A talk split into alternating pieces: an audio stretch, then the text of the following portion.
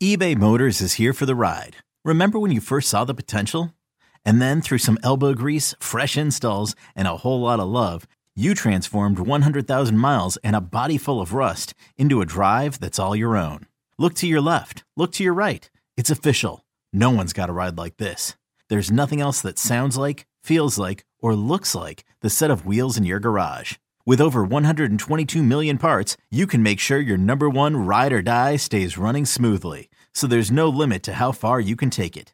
Brake kits, turbochargers, engines, exhaust kits, roof racks, LED headlights, bumpers, whatever your baby needs, eBay Motors has it. And with eBay Guaranteed Fit, it's guaranteed to fit your ride the first time, every time, or your money back. Plus, at these prices, well, you're burning rubber, not cash. Keep your ride or die alive at ebaymotors.com. Eligible items only. Exclusions apply. It's that time. Your fix is here. College football is a year round discussion with these two. Here's JC and Morgan. Mike Morgan of ESPN and JC Shurburtt of 24 7 Sports have you covered. Beginning right now. Welcome back, everybody, and happy, happy new year. It is another installment of JC and Morgan. We've got the full cast of characters. Everybody is here. Everybody is excited to uh, dive into 2023. Uh, apologies that we had a little longer break than normal. Obviously, the holidays are part of that uh, between uh, everybody's work schedule. And I know, JC, you've had uh, some health issues. Thankfully, you're you're great uh, and okay. I know a lot of your um, followers on uh, other platforms like bigspur.com and 24-7 sports. Were concerned for a while but you're back at 100% haney is well sober and 100% that's always a good thing. And um, i've accurate. been battling i've been battling um, throat and uh, sinus and everything else and got caught in one of the uh, thousands of flight issues. We, we could do a whole hour on how i spent christmas eve and christmas in airports and airport hotels. How my first experience with Southwest Airline was uh, a, a, complete nightmare. I will give them kudos. They not only refunded the flight, um, which they were wise to do, but they also gave uh, credit to people like me to get, get some of the sour taste out. Um, uh, but anyway, it, it, has been a, a hectic December for all of us. Uh, and we know that many of you have been uh, ready to get back on board and download and listen however you do. We're happy that you're here and we're happy to be here. Guys, we've got a whole lot to uh, unpack here. Um, we're we're embarking on the national championship game in, in a few days, I guess four days officially from when we record this.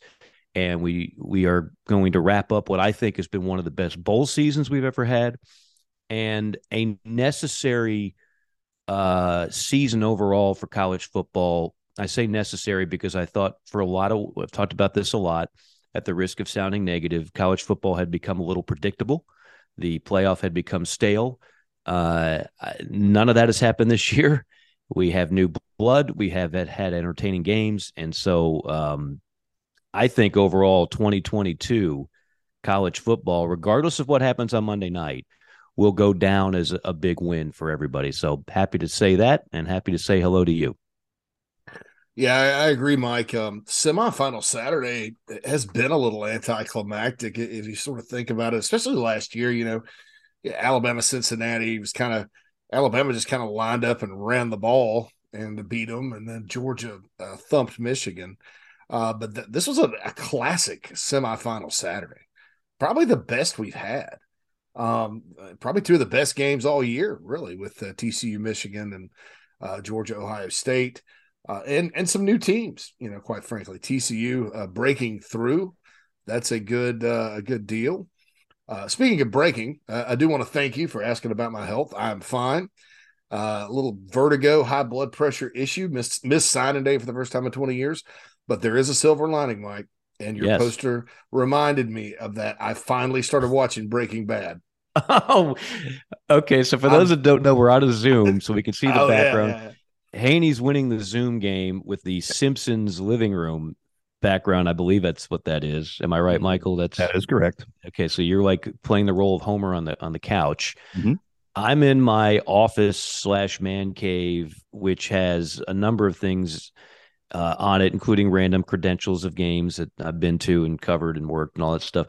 The up top is the picture of Jaws with with Quint mm-hmm. and and and um, Hooper, uh, and and of course um, the great scientist played by uh, Richard Dreyfuss, um, and, Chief Brody. And then I've got a poster of Breaking Bad, the two main characters, uh, brilliantly played by Bryan Cranston and help me out, Ethan Paul. Yeah, who is that? Was that pretty is sure? That, uh, yeah. Pretty anyway, sure Paul. Anyway, uh, uh, so I've got that, and I've been you you guys that have been listening to this for a while. I get on JC because uh, Aaron Paul. Aaron Paul, thank you. Uh, JC does appreciates good movies and shows, just as, doesn't take a lot of them in. So yeah. when I know he's going to like something, like you got to watch this. So you've actually gotten into Breaking Bad. It's it's been six years, but six, I think we started this podcast six years ago, and in you 2016 football season actually. Wow. So you've been telling me this probably before.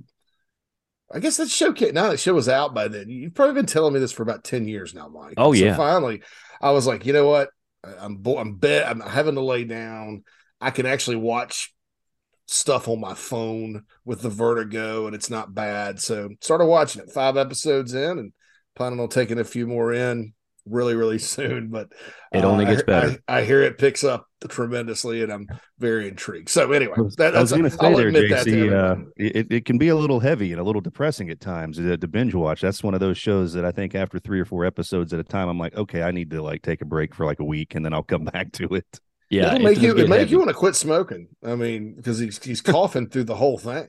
You know, I mean, you're yeah. like, and you're like, oh god, that's like, yeah. Anyway, yeah, but yeah, I, I, thought I'm, I'm, sure it's going to get really, really good. Uh, I have that feeling.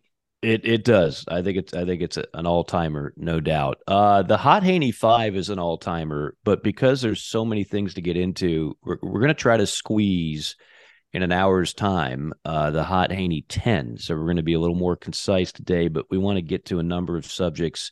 Uh, and uh, Haney, I know you've crafted this. You've sent it to uh, the boys and gals in R and D, uh, and they have spit out an award-winning Hot Haney 10.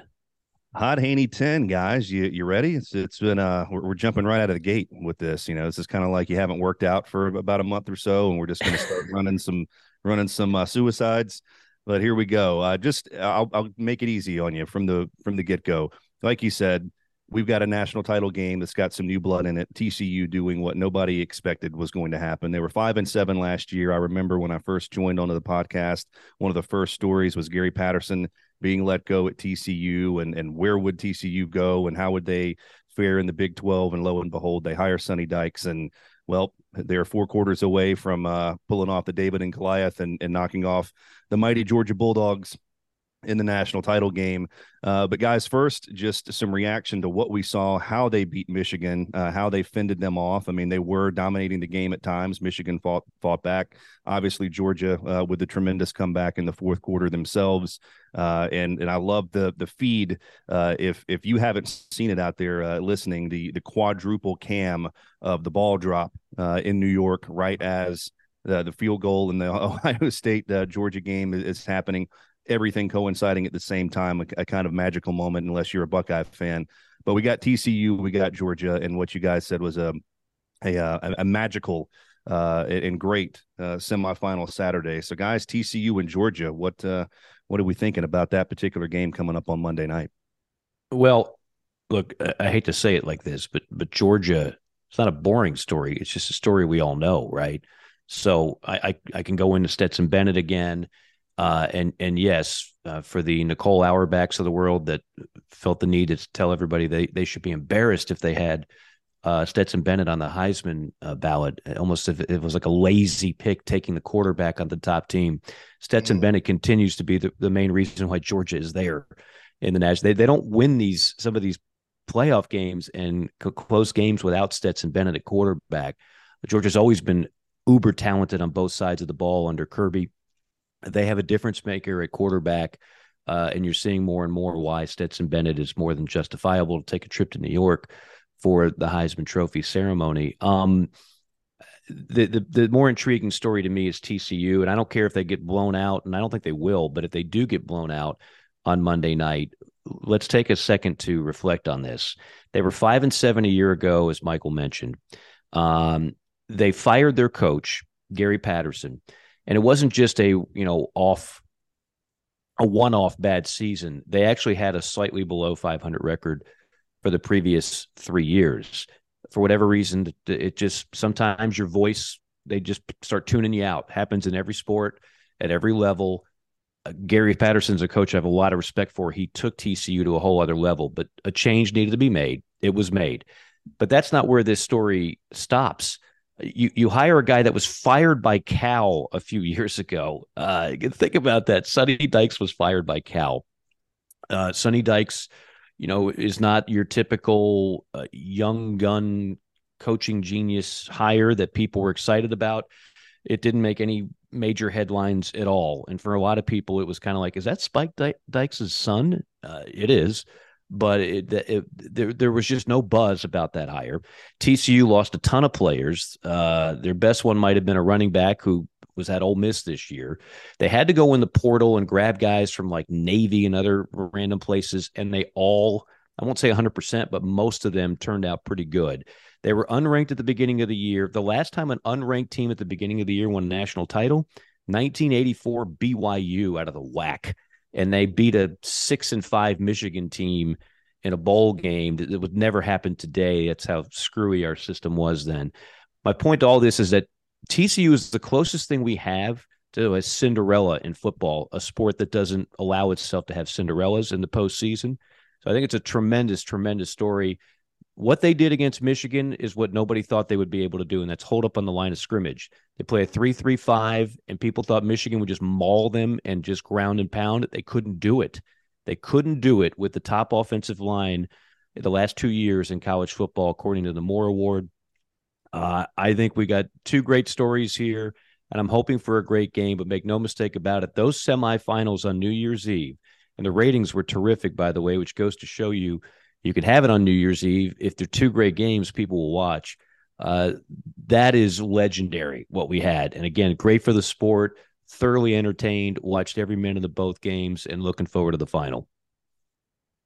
Yeah, here's another interesting uh, coaching tidbit. The offensive coordinator at TCU is Garrett Riley. Who would have thought Garrett Riley would be coaching in a national championship game before Lincoln Riley? Uh, his brother. Uh, that's uh, I thought that was kind of interesting, and hmm. you know I, I, was against the the the uh, jettisoning of Gary Patterson because he, he's probably one of my favorite coaches. You know, and maybe it's just because I like the fact that he writes country music. Michael Haney can relate to that, uh, and I've always just had I'm an, an immense respect for where he got that program.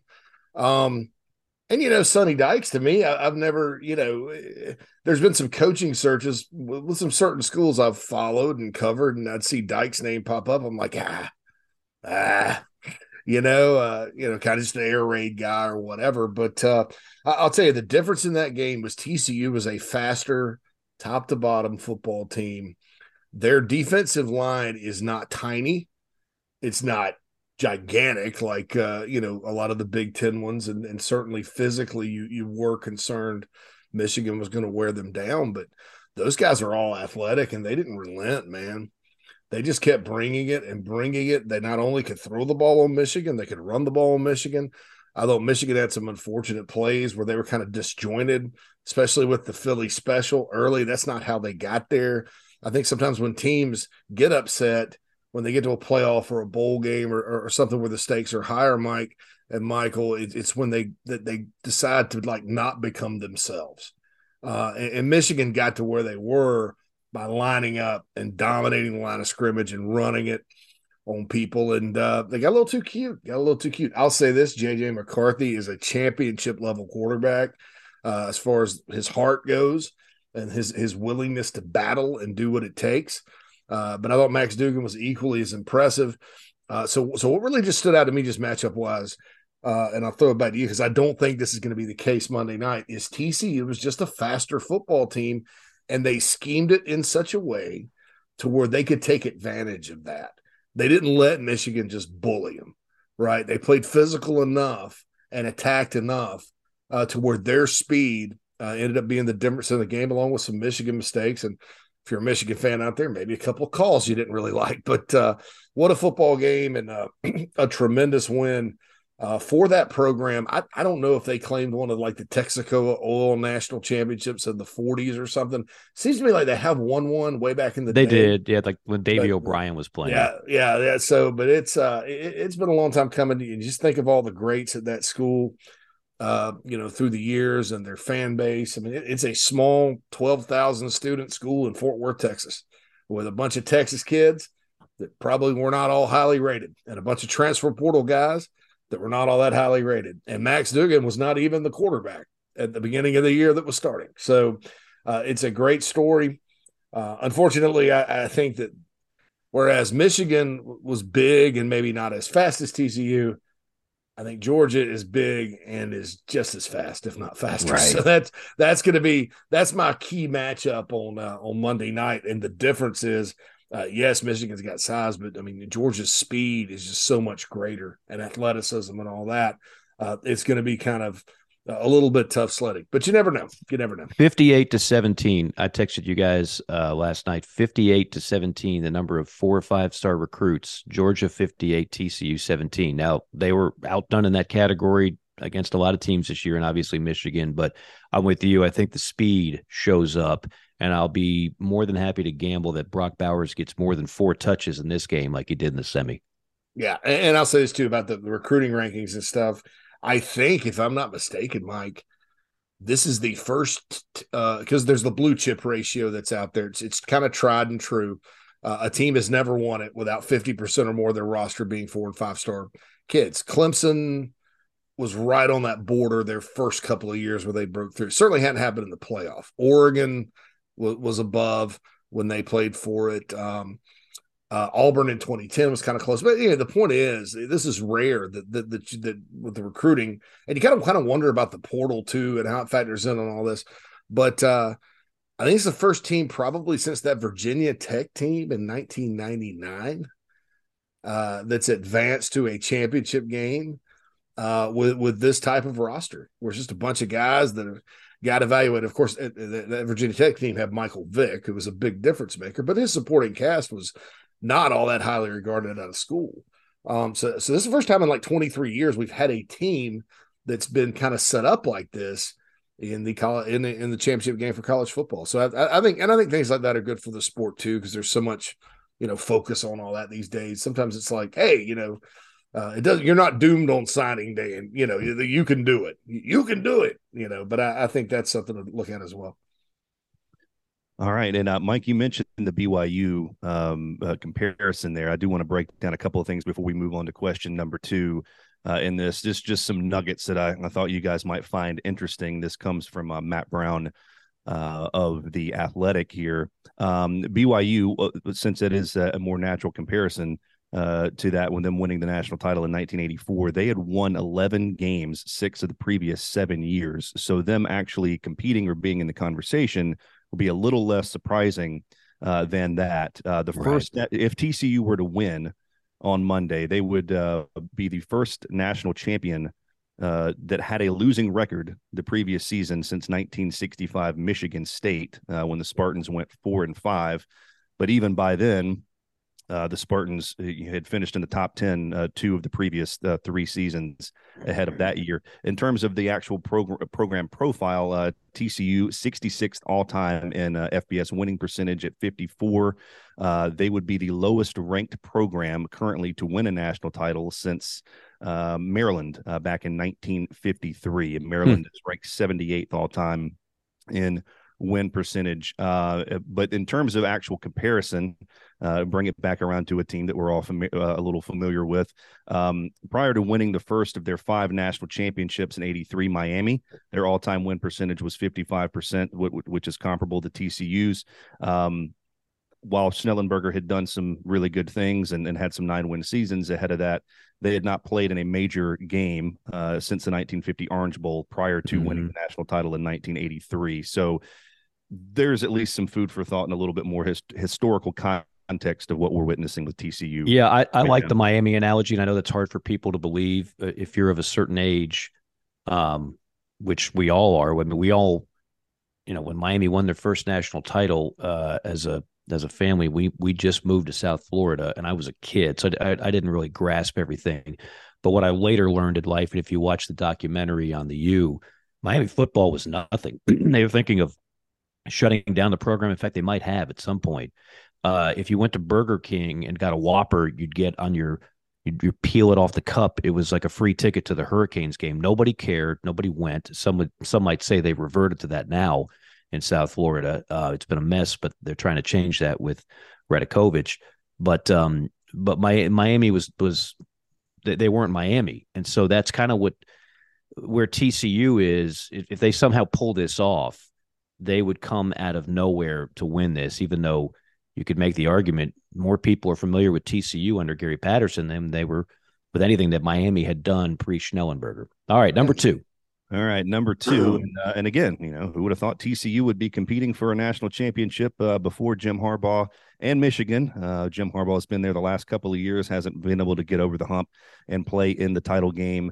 Um, the, guys, the the word coming around uh, at least broken first by uh, the staff at the Athletic, that if Jim Harbaugh were to get offered a head coaching job, he would jump at the opportunity. Uh, obviously, he was very close to doing this very same thing a year ago uh, when it came to interviewing for the Vikings, and they chose to go in another direction. Uh, David Newton of ESPN has reported, uh, while not a formal interview, at least.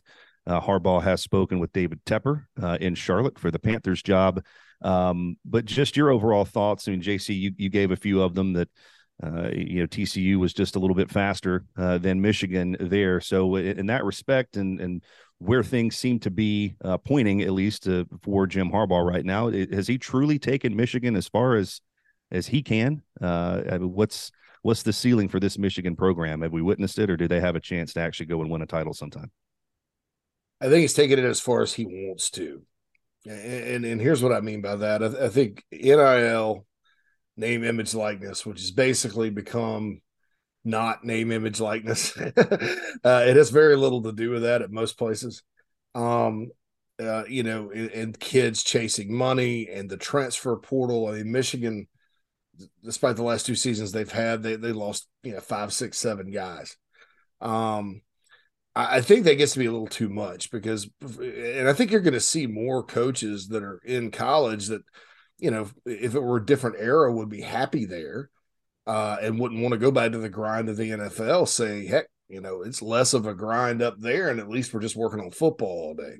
You know, we're not babysitting and having to worry about somebody's mom wanting money and, and this, that, and the other because because there's no rules really governing all this right now the NCAA has completely screwed the pooch. So, um, and then you throw in the fact that it, it was going to happen last year. I mean, the Vikings don't, if they don't let him leave town, he's getting announced as the head coach in Minnesota. Uh, so I think there's a desire there. Uh, I, I, think it, it's a shame he didn't win a national championship at his alma mater if he does get a job in the NFL. Um, because I, I, he's he's one of those coaches that you know, on both levels. He's been close, but no cigar, no championship. You know, they was won Big Ten championships, Pac 12 championships, but not the big one. Um, and of course, he lost to his brother in a Super Bowl. So that's got to kind of drive you. And, and, if you're him, I think you're probably sitting there thinking, look, I'm not going to sit here and play this game. Michigan's recruiting, they have a really good philosophy. If a kid mentions NIL uh, right off the bat, they stop recruiting them you know. And, and, look, it worked. He had a great year this year, but you're going to run into situations, you know, just like Brian Kelly leaving Notre Dame, where you run into these super athletic teams, and, and there's a chance you can get beat and that, that you're beating your head against the wall. Whereas, you know, in the NFL, you can kind of outcoach people, and if you get with a good franchise that has good uh, management and things like that, you can get back to that Super Bowl. And I, I think he's a tremendous coach. Uh, but I, I think the reasons for him wanting to get back to the NFL, besides the fact he's probably just driven to win the ultimate prize, uh, it really has to do a lot with the state of college football these days uh, from an off-season and roster management perspective. Uh, you and I have defended uh, Jim Harbaugh on this podcast for years, JC, when it looked like everybody wanted him gone and and fired. And um, you know, then all of a sudden you beat Ohio State two years in a row. And now if, if you're Warde Manuel, the AD, it's like, what am I going to do here? he he is literally a eunuch because he can't he can't say what a lot of people think he should say, which is, look, I'm not putting up with this nonsense anymore. It's the second year in a row you're flirting with the NFL and you're putting us on the back burner. We are not your consolation prize. That's probably what he wants to do. That's what almost any AD would want to do. But you can't take that uh, fish or cut bait, you know what, or get off the pot mentality because if you're the AD that runs off Jim Harbaugh with that hardline stance, the fans might never forgive you for it. So you're in a real pickle. But I look, I think I think if he stayed, they're knocking on the door. I think Michigan and Ohio State are both close to where they could win a national title, but you can't do that if your head coach every year, every cycle is looking at the NFL. It certainly seems like he's playing footsies with a lot of owners that have a ton of money. David Tepper uh, for everything that's gone wrong in Charlotte, he's got he can backload another Brinks truck and give him another Matt Rhule like deal, if not more, that uh, that Michigan presumably would not be able to match. And, and as you mentioned, JC, he might just that itch, that NFL itch, needs to be scratched again. If that's the case, he's gone anyway. So it doesn't appear. I, am I'm, I'm not going to take a guess because um, we don't even know if he's going to get offered an NFL job. Cause it could be like last year again, but it doesn't appear like he's ever going to get over the fact that he loves him some NFL and he's going to continue to entertain it. And that's that's an issue because if you're Michigan, you've got what might be your perfect coach, but your perfect coach doesn't necessarily necessarily want to stay with you. Do you think we get uh, let's again speculation? Obviously, if he does get offered a job and, and leaves, does Michigan uh, being open give us the opportunity to see another like Lincoln Riley, Brian Kelly, uh, Whiplash? Like, whoa! suddenly we've got another big name that's uh, hmm. that's leaving another vacant vacant job uh, somewhere else just to go coach Michigan. It's hard to say because I don't know if those guys leave where they are. Is that was that the? I mean, no, a, a style like that. No, I don't think Riley and Kelly are leaving. I'm just I'm uh, uh, speculating. Do we see another big name in the game go to coach Michigan like we saw Riley? Possibly. I mean, they they got plenty of money. All those Big Ten schools have plenty of money, um, and there's a lot to offer there. I mean, Michigan is whoever. If, if Harbaugh leaves, it's like turnkey. You go in there, and it's almost like okay, here's a ten win team now make it a 12 win team, make it a 13 win team. Uh, the the program is is firing on all cylinders. So you're going to attract some really good candidates, but I, I don't know. I uh, you know there's already lists out there on the internet, top ten candidate. We know how how credible those are. I mean, you're just you're throwing darts at a board and you're hoping one of them hits. But uh, it would be a fascinating search, no doubt about it. I, I tell you, got to look out for with that job because I, you know, I, and I, I if Luke Fickell had not taken Wisconsin, yeah, I think he'd be a shoe in. Uh, you could still go after him. You could try and poach him still. you could in this day is, and age. Is this the Matt Campbell uh, call to the big, mm. to, you know, move up? It, it is PJ Fleck who coached in that state. Is from Chicago. Is is Minnesota? Is he take that taking that as far as he can go?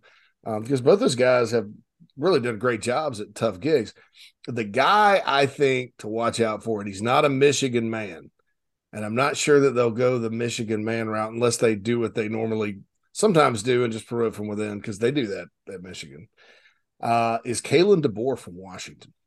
Yeah. Uh, Kalen DeBoer is from South Dakota. He coached at Indiana. Uh, he's coached at Eastern Michigan. Uh, he so he's kind of a. I mean, South Dakota's not exactly the it's the upper Midwest, I guess, but it's you know he's out at Washington. He's ninety and eleven as a head coach, both at Fresno State and Washington. He's a winner.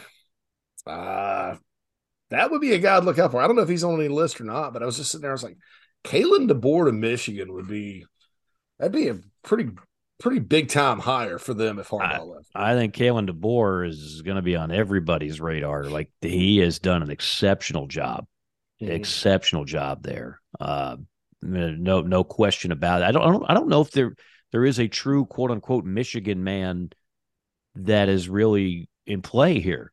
So you can't just go with the the prodigal son. You you've got to you got to think a little bit outside of that box if it happens. Yeah. yeah. All right, number three. All right, number three, uh, just a open ended for you guys since uh, you know we were kind of all busy and on the road, and uh, obviously JC you had some time to to try and recover and get a chance to not only watch Breaking Bad but watch some of these bowl games. Um, whether it was the semifinals, whether it was Kansas coming back and probably Tulane uh, winning the Cotton Bowl. I mean, those are just a handful of examples. But what stood out to you this bowl season? What was your what was your favorite uh, bowl moment, if you guys have one? Well, selfishly, I got to call a few of these, and and and I enjoyed um, I enjoyed the Myrtle Beach Bowl for different reasons. Uh, those were those are some really good stories with Marshall and UConn. Jim Mora, what he did at at UConn, um, and that turned out to be a game in the fourth quarter. But but the one that really stood out for me was be, being able to be in Orlando in front of sixty three thousand fans at the old Citrus Bowl for Florida State Oklahoma. Like it almost was like is this really the Cheez It Bowl? Like 10, 20 years ago, these two teams were playing for the national championship game. That was kind of the coming out party for Bob Stoops in Oklahoma, and they never reached that level again.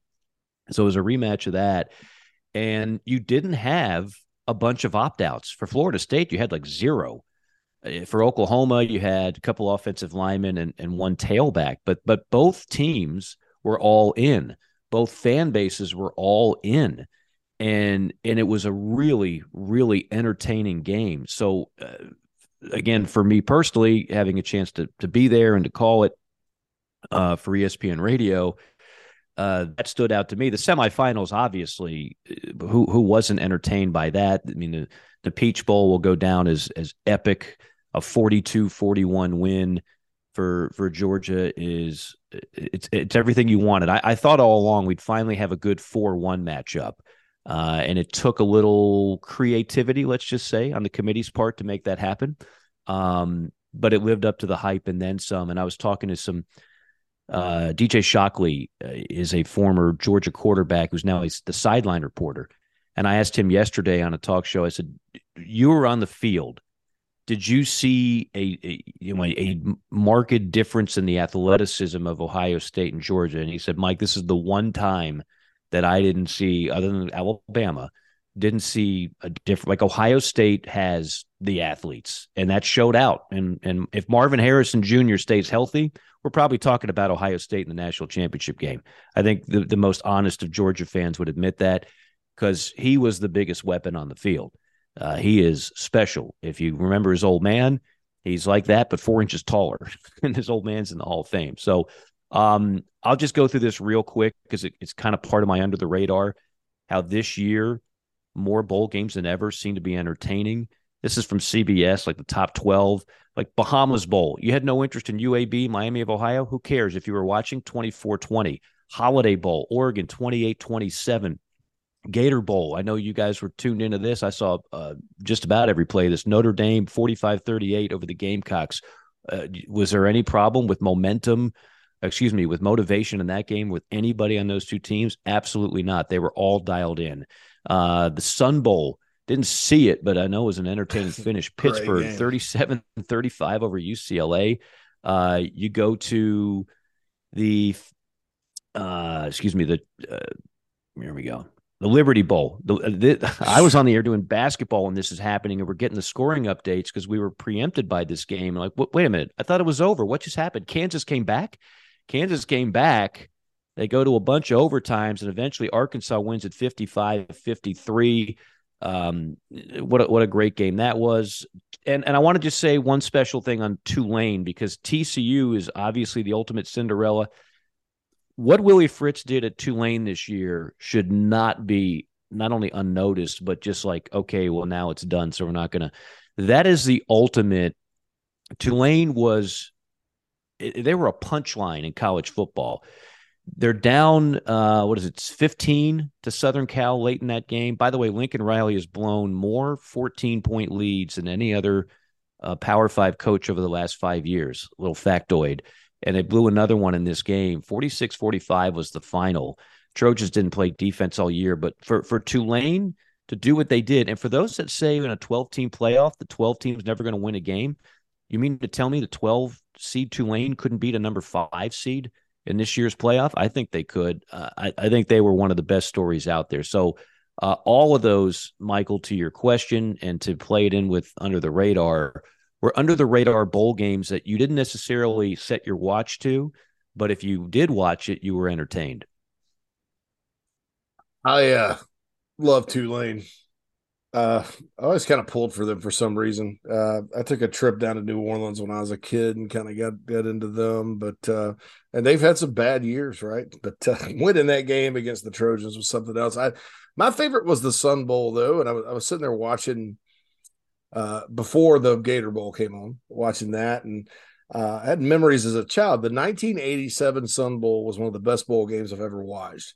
So Christmas Day, it was on CBS it was Major Harris in West Virginia mm. against uh, Oklahoma State, which had Thurman Thomas and Barry Sanders. Barry Sanders, yeah. It was a packed house. That was back when people traveled in droves to bowl games and, and, and El Paso or whatever. There was a pretty good crowd with with UCLA and Pitt, but uh, you know that setting right there is is very interesting with the mountains in the background and that stadium.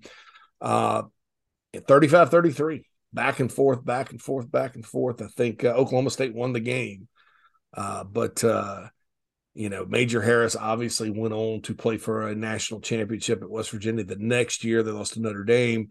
And then Thurman Thomas and Barry Sanders, boy, those those two, I, I, don't well. know.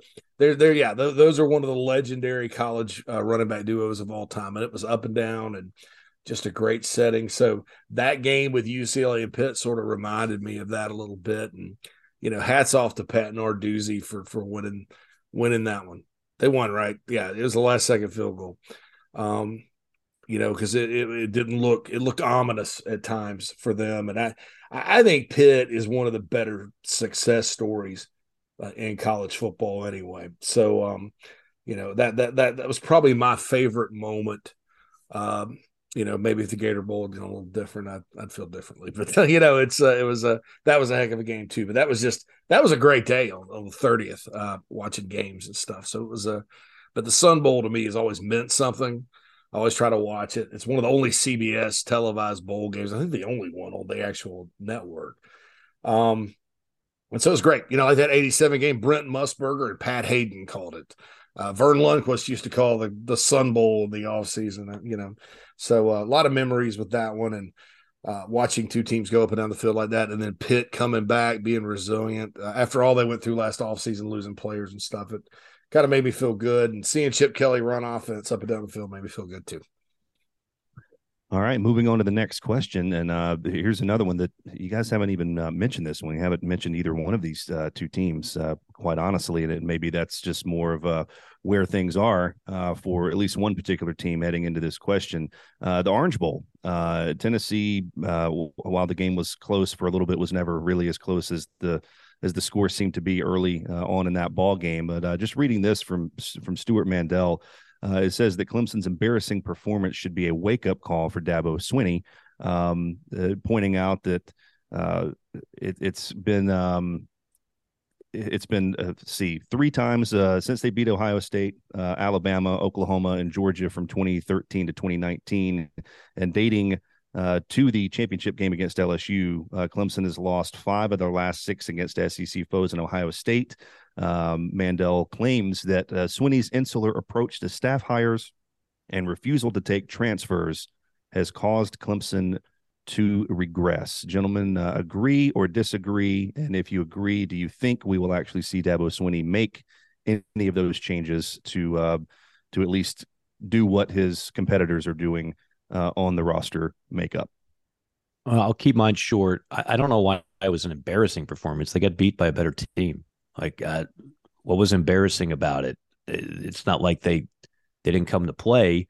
Um, again, candidly, secretly, I think there's a lot of national uh, media folks that kind of tip their hand as to how they feel about Dabo personally, and they're not inf- afraid to inject that. Um, not saying that's the case with Stewart, but I, I read a lot of stuff, and it's like, okay, that was that was a little strong for. Like they're still winning 10, 11 games. They're not where they were, and I'm not sure they're going to get back to where they were. Um, they had a great run, but do, do they have some of the same advantages that Georgia and Alabama and Ohio State do. I, I don't know. Um, and and to your to the last question, I don't know if Dabo is going to dig in on that on the portal, but I just don't know how you remain a power. When I say a power, like a national championship power, uh, without without delving into the portal. Uh, to me, that has to be part of the of the recipe. Uh, there's, I mean, I I know Nick Saban has been adamant about it. He's begrudgingly done it. Uh, Georgia does it. Ohio State does it. Like who who doesn't do it? That's playing for national championships. So that's that's part of it. Um, the other thing is, you know, look, you get Deshaun Watson and Trevor Lawrence back to back. Essentially, you might never do that again, even with the portal and even with everything else, and even if you're winning 11 games a year. Like that's those are two generational talents that any program would be lucky to be able to recruit in back to back sessions, if you will. And and I don't know if that happens again. They're not what they were at receiver either. They've, you know, got they have two really good young guys in uh, Antonio Williams and, and Adam Randall who are from within the state and yeah they've they've got they're not bad don't get me wrong um, but here's the thing about Clemson and and I, I, do think some people in the national media love to take shots at Dabo or whatever and you know they're not what they were but until somebody else in the ACC steps up and maybe it's Florida State next year maybe it's not. I mean who knows? That league is just so you know I, I, mentioned pitt earlier. Pitt takes advantage of the fact that north carolina can't get it together or, or virginia tech has bottomed out or miami's a dumpster fire despite the amount of money they're spending and all that. Um until somebody comes up steps up and challenges them you know outside of a wake forest who has to play a game of their life to to come within six points um they're going to continue to roll. Now, if, if I were a Clemson fan, and obviously, you know, I'm not, but uh, just looking at their program objectively, I, I would not be as concerned about the internal promotions uh, and the coaching aspect of it as I would be about the recruiting aspect of it as it relates to offensive skill talent because it's not just quarterback. They, they, they, get a highly rated quarterback in there every year. They got a, you know, uh, Klubnik's not Watson or Lawrence, but he was a five star guy. They got to kick him. So was DJ. Five star guy. So was DJ. He was just a bust. Not all five stars are created equal, as we all know. Um, we're living in a world where Max Duggan and Stetson Bennett are playing for the national championship, right? Who'd have thought that? So, uh, you know, it, it's it's that they don't have Tee Higgins and, and Mike Williams and and and all those guys that, that are in, in the NFL right now. They had a lot nice long string. Now they have some good young talent there, but they, they're just not on offense hitting that level. Now they are continuing to recruit at an elite level on defense, and I, and I think they're almost kind of becoming like Clemson once was, which will allow you to win ten games a year in the ACC from now until the end of time, unless somebody comes back. Uh, it's almost like back to the Danny Ford era. Uh, in a lot of ways, where you know Clemson's going to go play good defense, they're going to kick long field goals, they're going to run the ball all over you, try to run it all over you, and you know make some good pass plays here and there and uh, and grind you into submission. And you know when you get into some of these matchups like against Tennessee if Tennessee's on on offense you know you're not gonna have a very good day doing that. Um, and uh, I don't I don't you know I don't know what needs to happen there uh, as far as you know I, I, think the scheme's fine I think the X's and O's are fine the same stuff they've always run I do think though there's been a a dip on offense in terms of skill guys in recruiting, while their defense has stayed up. So they almost have to play that way. And I just don't know that you can. I mean, you think about their national championship wins, uh, you know, game appearances, the 45 40, 35 31, 44 16, 42 25. Those are the final scores of Clemson's four national championship game appearances. They're not going to go win games 17 13. Uh, and, and they're doing that far too often these days uh, I think for for there not to be some concern uh, on the part of their fan base. But I, I, don't know that it's necessarily all like, oh, he won't hit the portal or oh, he's promoted from within. I think I think there's just been some misses in recruiting on one side of the ball that and not on the other that's forced them to play a certain way so they can do what the name of the game is, which is win. And and, and they one have other won. One other just just to wrap this subject up on the Tennessee side, uh, if you thought that they were going to be dead and buried without Hendon Hooker, Joe Milton actually showed some of what everybody thought he could be. We all know he's got a cannon of an arm, um, but he actually showed some more, uh, some accuracy and the ability maybe to be the guy next year for Josh Heupel and that uh, electric offense. All right, next one.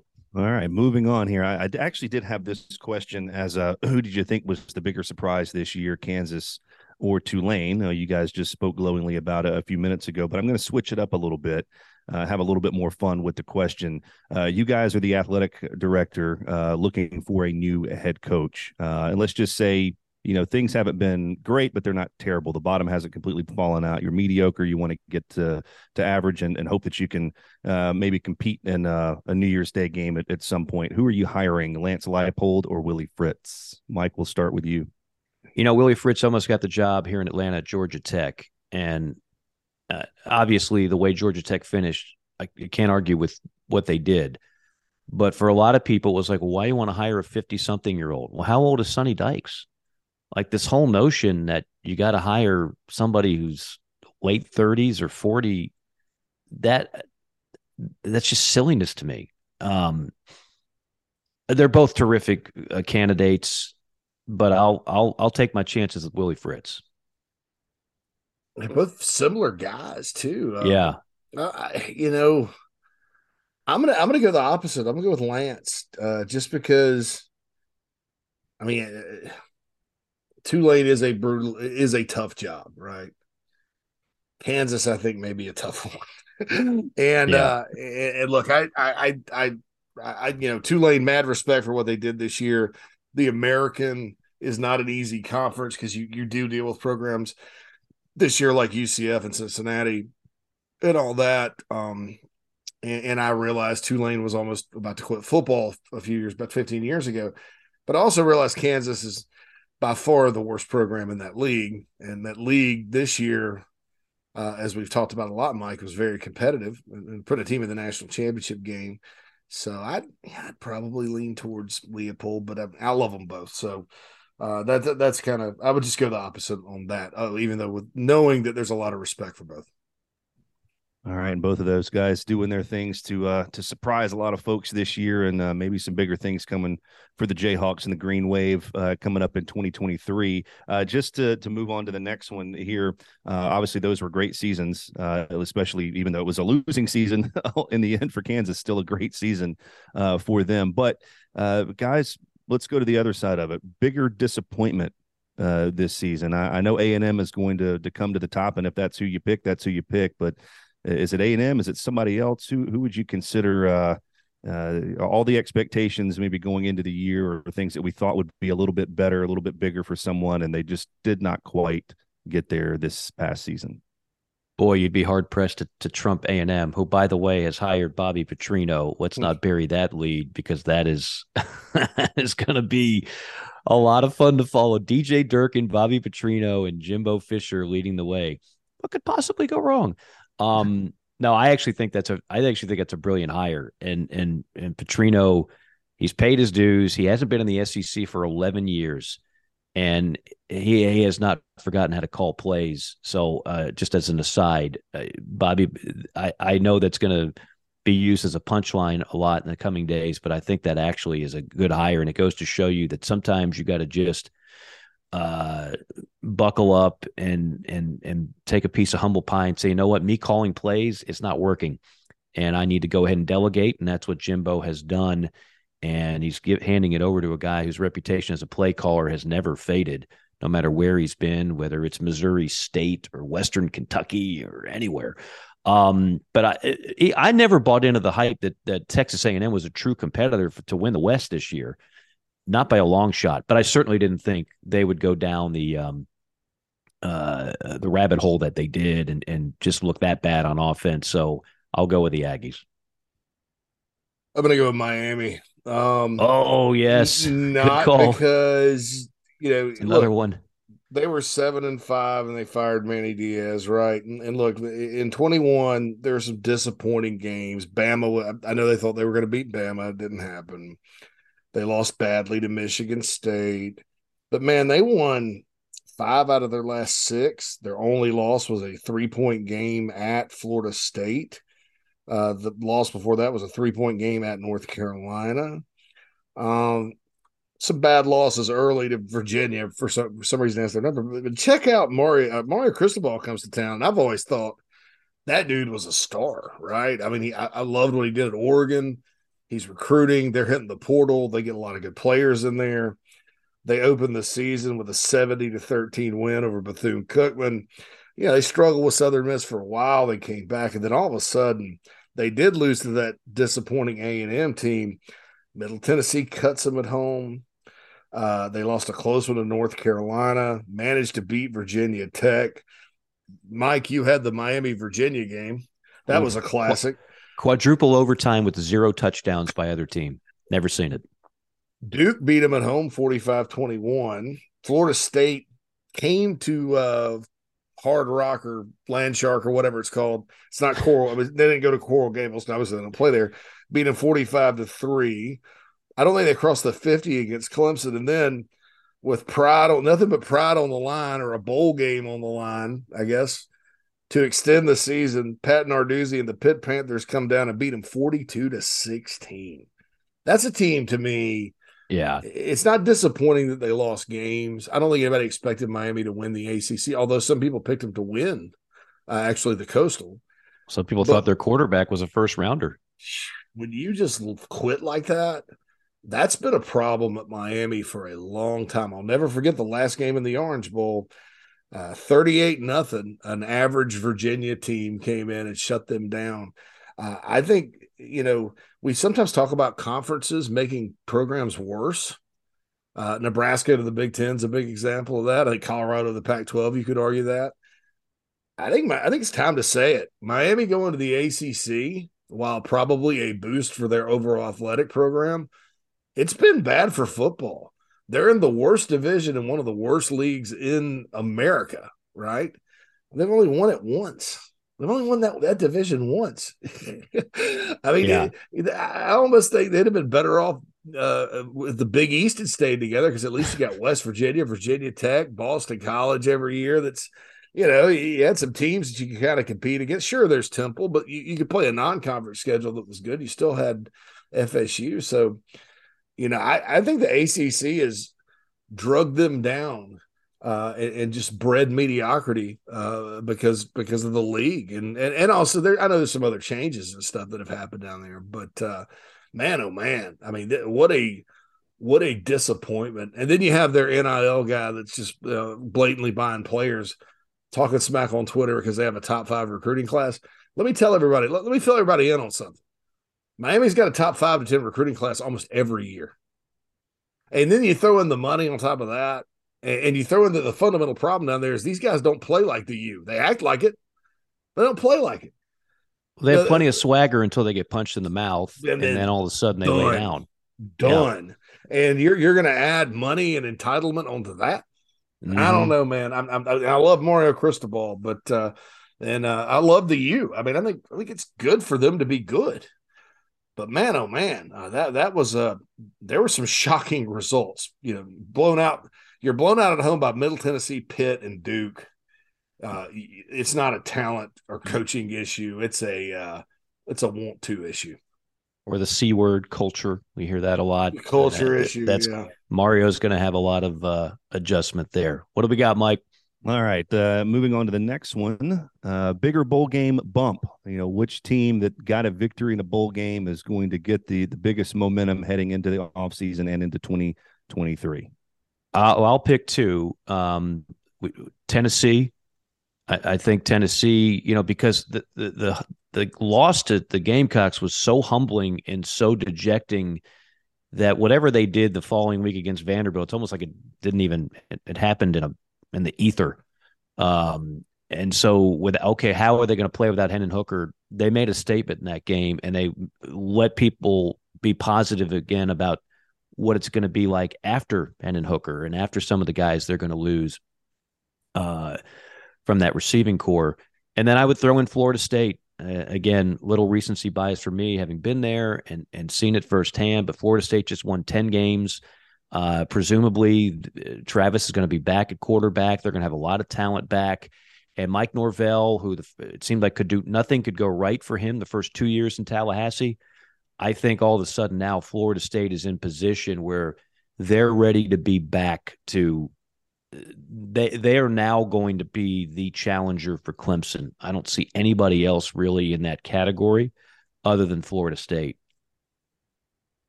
I'm, gonna throw one obvious and kind of one surprise at you. Uh, I think Notre Dame, uh, and that's not necessarily because of their opponent, but but I, I, think when you look at the totality of, of what they did this year, there were some some oh crap moments. You know, losing to Marshall, uh, losing to a bad Stanford team at home, and they, you know, guys, it just they didn't like Notre Dame for a while. People are questioning Marcus Freeman and uh, I've watched a lot of their games because my fiance is a big Notre Dame fan, and uh, that team really never quit. You know, there there was no entitlement there. You know, they had some games too. Navy came back on them. Whatever happened with the Gamecocks and all that. They have Sam Hartman coming in from Wake Forest next year to solve a bunch of quarterback issues. They have a lot of talent. They have speed. Their schedule next year is manageable. Uh, they get Southern Cal at home. I I, I would say the Irish got a bump uh, for sure. Uh, just coming back in the way they won the game, everybody's gonna be feeling good.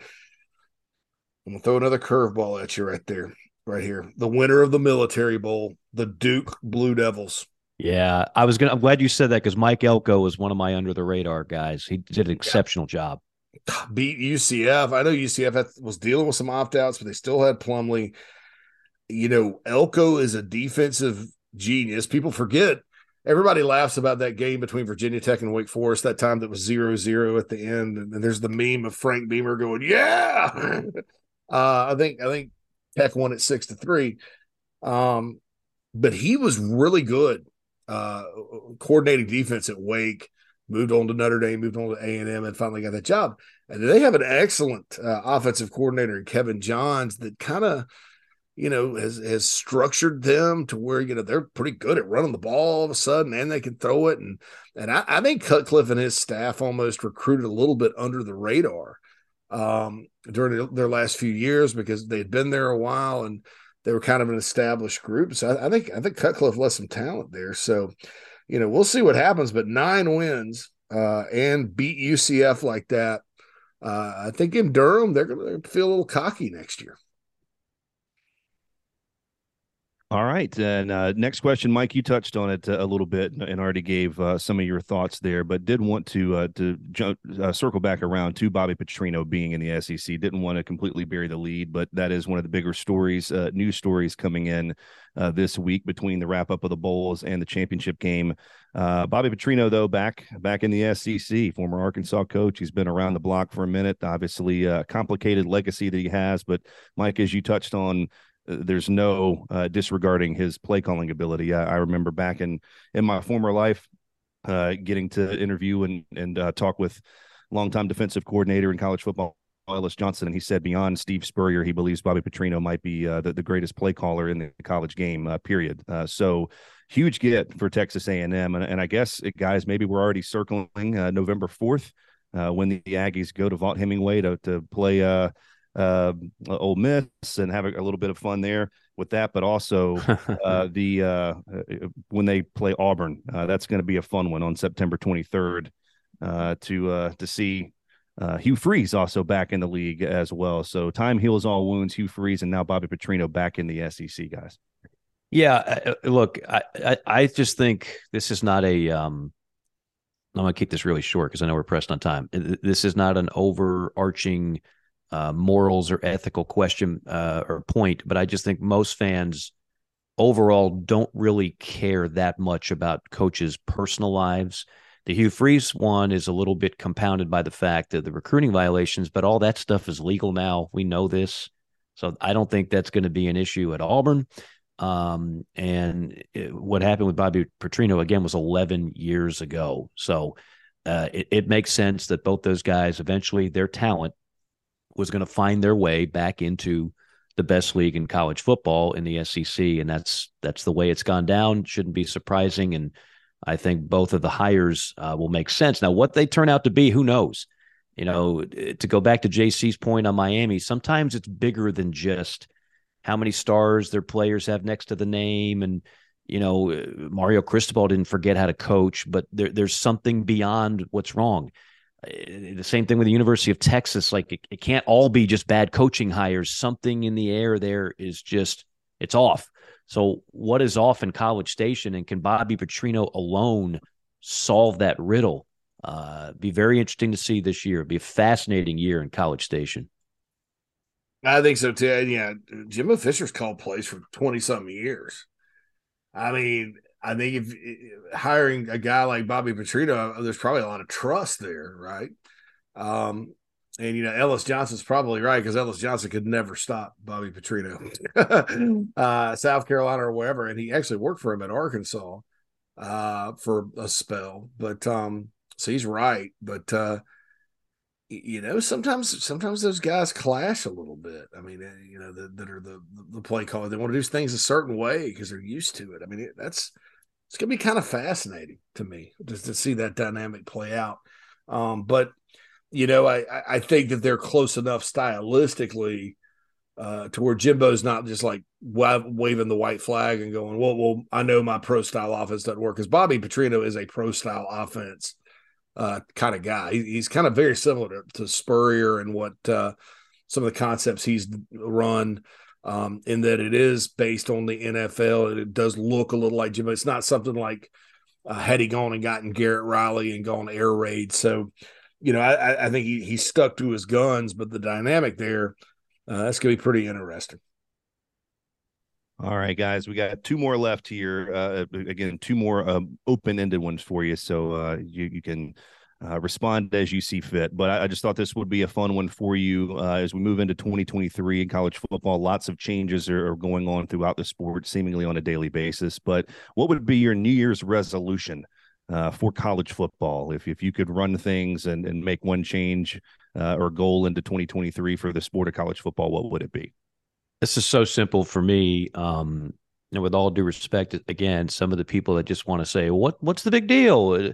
This is this is always gone on in college football, and everybody's getting paid, and this is great. You you've got to have some guardrails. I, the, the when I meet with coaches, the number one thing it's not even close that they are stressed out about has nothing to do with the X's and O's or the other things that come with the job it, it's the absolute mess that is trying to p- prevent your own players from being poached, which is which we all know is going to the highest bidder.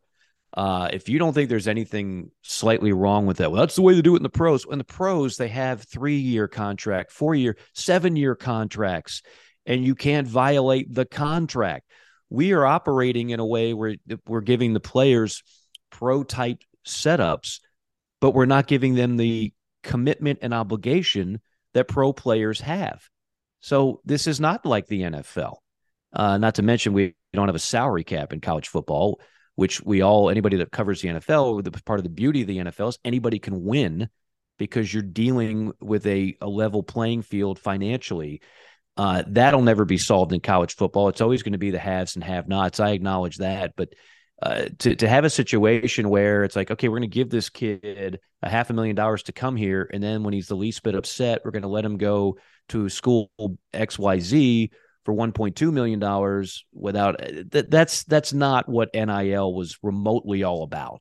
So we need the people that actually care about college athletics. And look, I the only person I have faith in to to help get this done right is Greg Sankey. The problem is there's only one Greg Sankey the and so I, I don't know where else you turn to. You say Congress. Have you been following what's going on in Congress? Do, do you expect them to to to get this thing situated anytime soon? Uh, that would be my resolution, but I'm afraid we're we're not we're not exactly knocking on the doorstep uh, of getting it resolved. I'm right with you, Mike. Don't have anything further to add to that. Uh, there there needs to be something, uh, some kind of guardrails on it you know, and, and it needs to be heavily enforced that, you know, it, it, some kind of clearinghouse that these are legit opportunities and not just um, free for all. So there you go. All right, guys. And a final uh, question here in the hot handy 10. We would be remiss if we didn't miss uh, or mention uh, the tragic passing of Mike Leach uh, way, way, way too soon. Uh, again, I know we're on a time crunch here and can't really do justice. We could do an entire show uh, probably just talking about different things and the legacy of Mike Leach, but just wanted to give you guys the opportunity here in this segment to to mention anything that that you feel or, thought about. you know, while a complicated legacy, one of the uh, the you know most dynamic coaches uh, that we've seen in the sport. Uh, fascinating human being. Uh, his record and his innovativeness as a coach speaks for itself. I've had two Mike Leach experiences the last two years. I had him in, uh, in the Georgia game this year, and the year before that, I had him. We did a spring game. When you do the spring game, it's pretty lighthearted uh, broadcast, and we wanted to ask Mike Leach, you know, how is he assimilating to Starkville? And he gave us a video. He lived in a pretty, you know, conservative house in Starkville, Mississippi, and there's a pond behind him, uh, behind his house. And we have video of Mike Leach paddleboarding on a pond behind his home. I, that was just everything. Anything else we did in that two-hour window of television was second fiddle to the video of Mike Leach on a paddleboard on a pond behind his home in Starkville. Uh, always brilliant with his comments and and funny and humorous. Um, he will be sorely missed in, in in so many ways. I did want to just on that note, real quick. 2005, he was the head coach of Texas Tech. We know this, right? Here's his staff: uh, Dana Holgorsen, wide receiver coach; Lincoln Riley, student coach; Ruffin McNeill, defensive tackle coach; Sonny Dykes, wide receiver coach. Not only was he a great coach, but he made great coaches and he knew talented people in the coaching profession. Uh, if you look at his tree, it is uber uber impressive. So sometimes his his uh, silliness, if you will, maybe people didn't take him as seriously as they should as just a brilliant coach and innovator and one of the better minds we've had in the sport over the last couple of decades. Yeah, I'm with you there. I, I, I can't repeat my favorite Mike Leach moment because it's a viral video on YouTube. Uh, where he just comes in and after a game they won and lays into him. He's like, and uh, one of the lines he did say, I, I, I, repeated it earlier, and I thought about this was, uh, "You guys just pull the mediocrity out of one another." and so uh, I, I, love that. You know, he's like, "I want it changed." you know, so uh, go check that out on YouTube. Awesome, awesome. Um, I know we're that, that's it. All right, that's that's ten. We got them all in. Got and all I know in. I know we're on a time crunch. I know JC's got another show to do as he does each and every day. Uh, I want to thank everybody for tuning in. I want to thank our uh, sponsors, including Blue Delta, BlueDeltaJeans.com for the best fitting, most comfortable, best looking jeans on the planet. Go to BlueDeltaJeans.com. And I just want to remind everybody, I do this at the end of every season. We're going to be right back with you at the end of the national championship game, and we're going to be with you uh, every week throughout the offseason. So this is not goodbye for us. Uh, college football truly is a 12 month out of the year sport. So, guys, we look forward to covering all the stories that continue to come down the pike. All right. Looking forward to it, guys. Looking forward to it. JC's got to get to uh, other ventures. Michael, great job as always. Good to have you back uh, in the Music City. And we look forward to talking to everybody out there next week. For JC, for Michael, this is Mike saying so long for now. We'll see you next time on JC and Morgan.